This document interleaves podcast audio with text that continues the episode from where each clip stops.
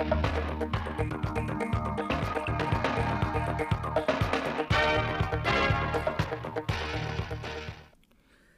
chào quý vị và các bạn đến với bản tin thời sự 16 giờ ngày 19 tháng 11 của Đài Phát thanh và Truyền hình Thanh Hóa. Chương trình đang được thực hiện trực tiếp trên sóng FM tần số 92,3 MHz. Nhằm tăng cường quan hệ hữu nghị, hợp tác và xúc tiến đầu tư, trong các ngày từ hôm nay, 19 đến 25 tháng 11, đồng chí Đỗ Trọng Hưng, Ủy viên Trung ương Đảng, Bí thư Tỉnh ủy, Chủ tịch Hội đồng nhân dân tỉnh dẫn đầu đoàn công tác tỉnh Thanh Hóa thăm và làm việc tại Nhật Bản. Đây là chuyến thăm nằm trong chuỗi các hoạt động kỷ niệm 50 năm thiết lập quan hệ ngoại giao Việt Nam Nhật Bản của tỉnh Thanh Hóa. Trong chương trình công tác, ngay sau khi đến đất nước Nhật Bản, Bí thư Tỉnh ủy Đỗ Trọng Hưng và các thành viên trong đoàn công tác sẽ có buổi gặp gỡ cộng đồng người Thanh Hóa đang sinh sống, làm việc tại Nhật Bản. Tại tỉnh Niigata, Bí thư Tỉnh ủy Đỗ Trọng Hưng và ngài Thống đốc tỉnh Niigata sẽ tiến hành ký kết bản ghi nhớ hợp tác giữa tỉnh Thanh Hóa và tỉnh Niigata. Trong chuyến công tác, Bí thư Tỉnh ủy Đỗ Trọng Hưng cũng sẽ đến chào xã giao ngài Nikai Toshihiro, Chủ tịch Liên minh nghị sĩ hữu nghị Nhật Việt. Thời gian qua, việc xây dựng nếp sống văn hóa trên địa bàn thành phố Thanh Hóa có nhiều chỉ tiêu đạt và vượt kế hoạch đề ra. Năm 2021, thành phố có hơn 77.000 gia đình được công nhận gia đình văn hóa, 254 trên 311 phố thôn được công nhận khu dân cư văn hóa. Năm 2022, có gần 78.000 gia đình được công nhận gia đình văn hóa, 263 trên 311 phố thôn được công nhận khu dân cư văn hóa. Kiểm tra và xét đề nghị công nhận 72 trên 145 cơ quan đơn vị doanh nghiệp đạt chuẩn văn hóa lần đầu, 29 cơ quan đơn vị doanh nghiệp đạt chuẩn văn hóa giai đoạn. Hiện nay, thành phố có 88 trên 204 phường xã cơ quan đơn vị đạt tiêu chí kiểu mẫu, đạt 43,1%, vượt 2,8% so với chỉ tiêu đề ra. Hiện nay, các ngân hàng trên địa bàn Thanh Hóa đã thực hiện giảm lãi suất cho vay đối với các khoản vay đang còn dư nợ hiện hữu và các khoản vay mới nhằm hỗ trợ doanh nghiệp, người dân phục hồi sản xuất kinh doanh. Đến nay, mặt bằng lãi suất tiền gửi và cho vay bình quân trên địa bàn giảm từ 1,5% đến 3% so với cuối năm 2022. Tổng dư nợ trên địa bàn đạt trên 186.000 tỷ đồng, tăng gần 6 lần so với đầu năm. Trong đó, cho vay doanh nghiệp đạt trên 52.000 tỷ đồng, chiếm tỷ lệ 29% với gần 5.000 lượt doanh nghiệp vay vốn.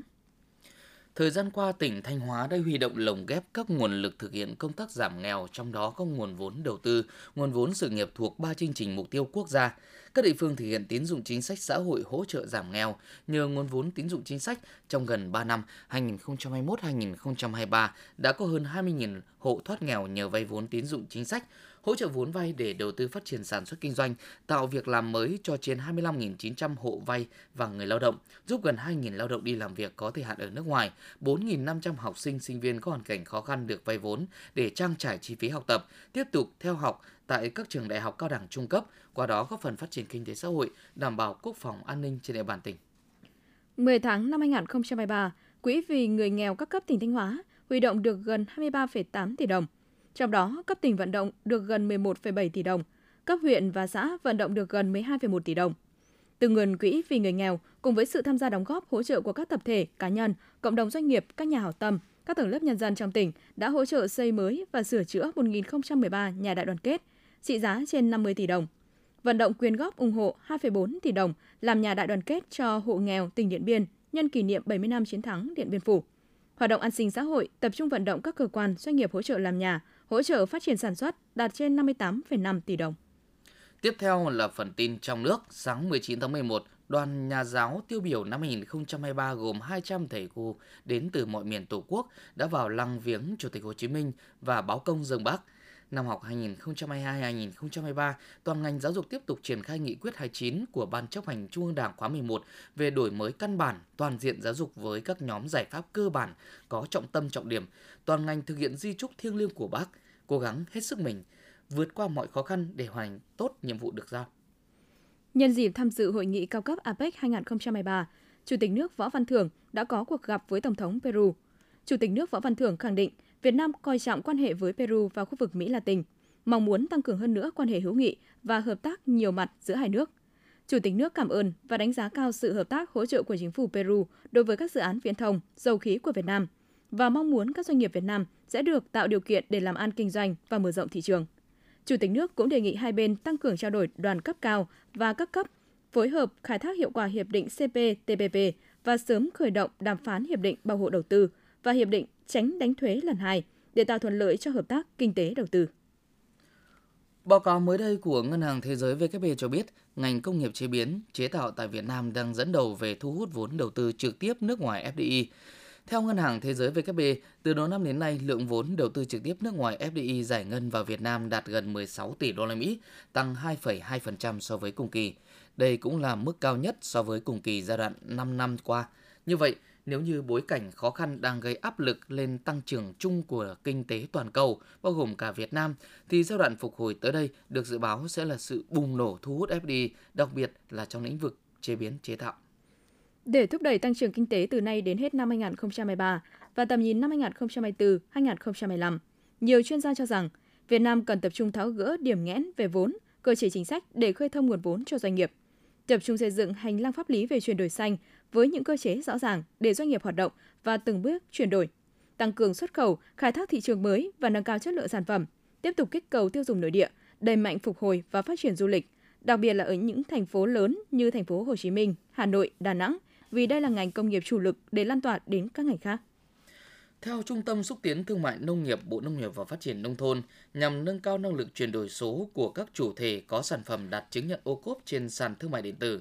Trung tâm Xúc tiến Thương mại Nông nghiệp cùng TikTok cho ra kênh chợ phiên OCOP và được livestream bán hàng hàng tuần để quảng bá, bán các sản phẩm đặc sản vùng miền cho chính các doanh nghiệp vừa và nhỏ địa phương sản xuất.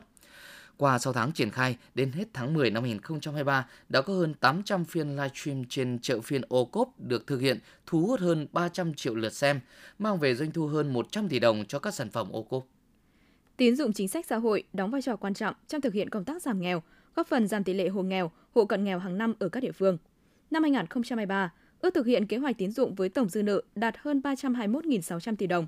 Trong đó, cho vay hộ nghèo là hơn 34.800 tỷ đồng, cho vay hộ cận nghèo là gần 43.100 tỷ đồng, cho vay hộ mới thoát nghèo là hơn 46.100 tỷ đồng, cho vay các đối tượng chính sách khác là hơn 197.600 tỷ đồng. Tổng Liên đoàn Lao động Việt Nam vừa có văn bản gửi các liên đoàn lao động tỉnh, thành phố, công đoàn các ngành trung ương và tương đương và công đoàn tổng công ty trực thuộc Tổng Liên đoàn về việc tăng cường thực hiện các giải pháp tham gia ổn định quan hệ lao động. Tổng Liên đoàn Lao động Việt Nam yêu cầu các cấp công đoàn chủ động tham gia, đề xuất với doanh nghiệp xây dựng, công khai phương án, kế hoạch trả lương, thưởng Tết trước ngày nghỉ Tết Nguyên đán ít nhất 20 ngày cho người lao động, đảm bảo mọi đoàn viên, người lao động đều có Tết. Theo nhận định của Bộ Lao động Thương binh và Xã hội, trong quý tư, một số địa phương cần nhiều lao động, gồm thành phố Hồ Chí Minh với hơn 80.000 vị trí việc làm, Bình Dương hơn 10.000 vị trí việc làm. 70% nhu cầu tập trung ở nhóm lao động có tay nghề cao, lao động phổ thông. Bộ Lao động Thương binh và Xã hội sẽ tiếp tục tăng cường các giải pháp kết nối cung cầu lao động, nhất là kết nối thông tin về lao động việc làm giữa các địa phương có nguồn nhân lực dồi dào với các tỉnh, thành phố kinh tế trọng điểm. Cùng với đó, hệ thống thông tin thị trường lao động sẽ tiếp tục được quan tâm đầu tư, tạo dựng sàn giao dịch việc làm trực tuyến trong kết nối cung cầu lao động. Trong tuần qua, cả nước ghi nhận hơn 6.800 trường hợp mắc sốt xuất huyết. Tính từ đầu năm đến nay, cả nước đã có 143.200 trường hợp mắc bệnh sốt xuất huyết, trong đó có 35 trường hợp tử vong. Theo các chuyên gia y tế, nhiều người chủ quan cứ nghĩ sốt xuất huyết là bình thường, cứ sốt vài ngày sẽ khỏi nên ở nhà. Chỉ khi nào thấy sốt xuất huyết mới đi viện.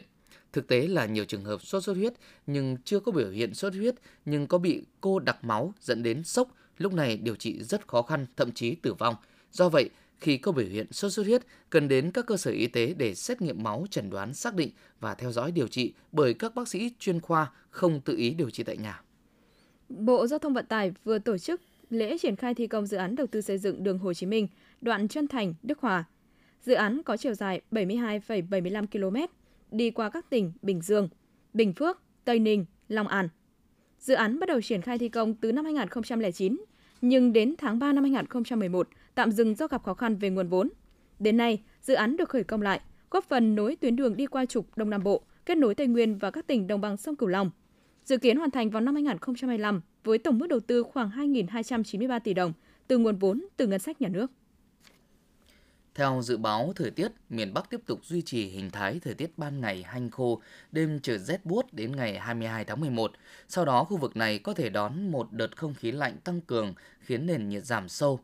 Thời tiết từ Thanh Hóa đến Thừa Thiên Huế, phía Bắc ít mây, ngày nắng, đêm không mưa. Do ban ngày trời nắng, nền nhiệt tăng chênh lệch hơn ban đêm khoảng 10 độ so với ban ngày. Mức nhiệt dao động ở mức 25 đến 27 độ, còn ban đêm nhiệt độ lại hạ thấp, cảm giác rét sâu. Mức nhiệt thấp nhất ở Bắc Bộ vẫn từ 13 đến 16 độ, riêng khu vực vùng núi 11 đến 14 độ, vùng núi cao có nơi dưới 10 độ. Từ 23 tháng 11, miền Bắc có thể đón một đợt không khí lạnh tăng cường, khiến nền nhiệt giảm sâu, trời chuyển mưa rải rác. Những thông tin vừa rồi cũng đã khép lại chương trình thời sự của Đài Phát thanh và Truyền hình Thanh Hóa. Xin kính chào và hẹn gặp lại quý vị và các bạn trong những chương trình sau.